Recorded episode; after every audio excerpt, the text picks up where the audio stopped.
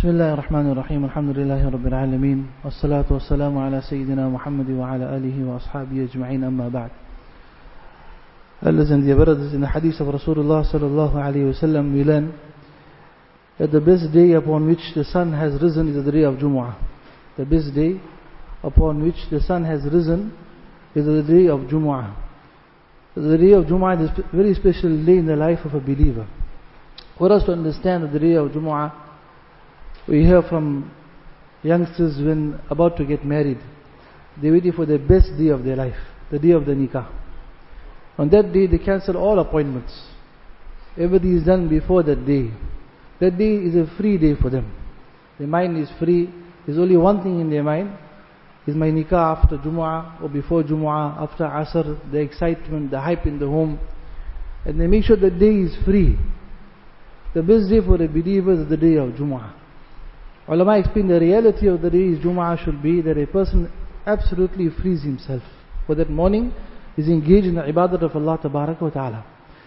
Imam Ghazali Rahmatullah explains, he says the first bid'ah, the first innovation in the ummah, so to say, was that the ummah began coming late for the salah of Jumu'ah.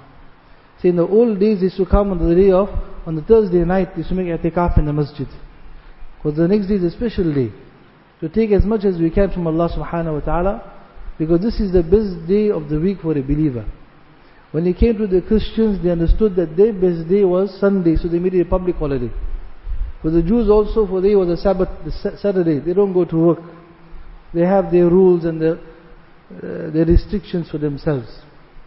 It's just the Ummah of Nabi Ali salatu wasalam hasn't understood the day of Jumu'ah as yet.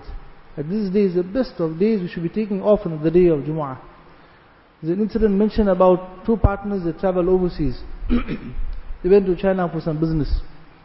One was a Muslim, one was a Christian. So every day they used to go to the shows. Friday also the Muslim and the Christian went for the show.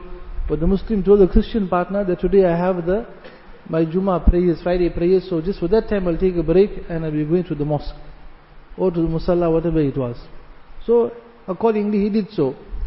Came Sunday morning, they woke up to go for the show. The Christian tells the Muslim, you can carry on, today is my prayer day. I can't make it today. He got a shock of his life. That today is your Sunday. He said, this morning on Sunday morning I read the Bible so I can't go to the show. He felt ashamed. So he says to an alim after he returned from China, he says, now on Fridays I close my business. Only after Jumu'ah I open. Allah is a provider, Allah will give me what I'm supposed to get in the morning, Allah will give me in the afternoon. And Allah Ta'ala gives him accordingly also. Then he says, by the time of Asr I close up. Because between Asr and Maghrib on the day of Jumu'ah, according to different riwayat, is open time. Allah Ta'ala's treasury is open for me to go and take from Allah Subhanahu wa Ta'ala. So Allah Ta'ala has given us the day of Jumu'ah, Allah Ta'ala give us understanding that the Ummah is to come before on the night of Thursday. Make i'tikaf in the masjid, prepare for Salatul Jumu'ah. The entire morning, from Ghazali Rahmatullah says, then the Ummah began coming later, after Isha, then after Fajr. Now they are coming just before the khutbah only and how much they are depriving themselves from the barakat Allah Ta'ala has kept on the day of Jumu'ah. Few a'mal to enhance the reward of the day of Jumu'ah, ulama explain, one is going to the Qabristan. They say that son who in his lifetime was disobedient to his parents, and his parents have passed on, they've gone to Allah Ta'ala, but every Friday he goes to the Qabristan to read for his parents, Allah will record him amongst the righteous and pious children of that parent just by visiting the Qabristan. And amongst the amal of Jum'ah is to take the ghusl.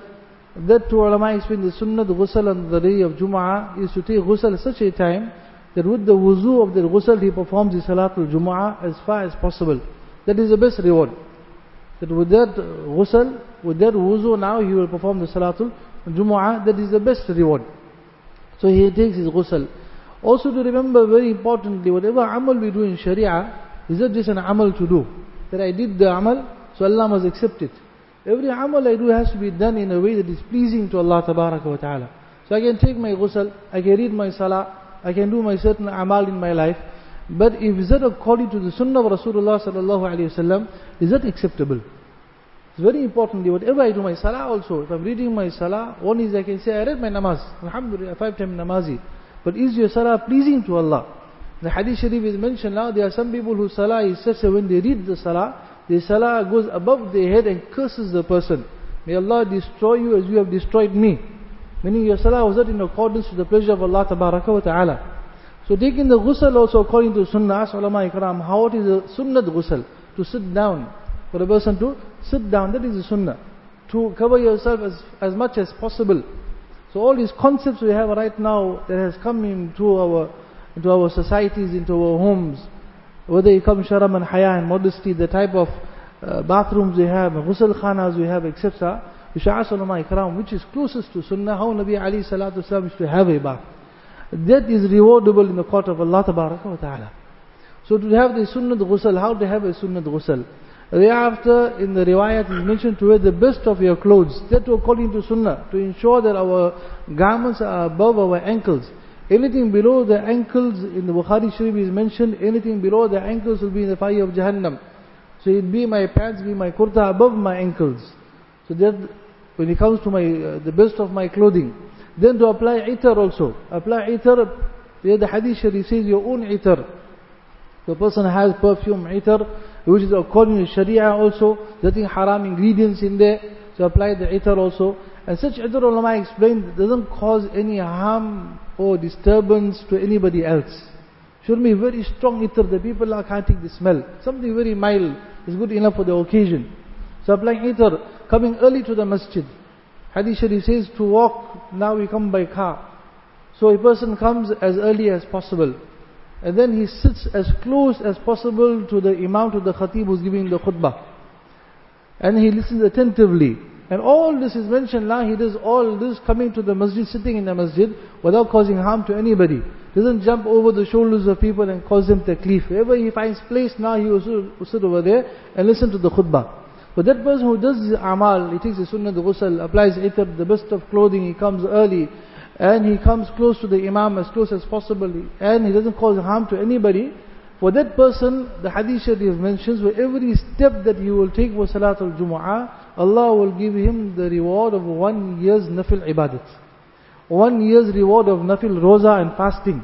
For every step he will take. So the day of Jum'ah, a person can take as much as he can. Together with that, between the khutbahs, a person makes dua in his heart. Is that permissible in the Hanafi Mazhab to raise their hands and make dua with the tongue? Anytime during the khutbah. Person cannot read Durood Sharif in the khutbah, he can read in his heart. He cannot raise his hands and make dua, that is not permissible. It is as if you're in salah already. So you listen attentively to the khutbah. So these are times to make dua to Allah ta'ala. May Allah ta'ala give us understanding, give us tawfiq inshallah. Subhanallah.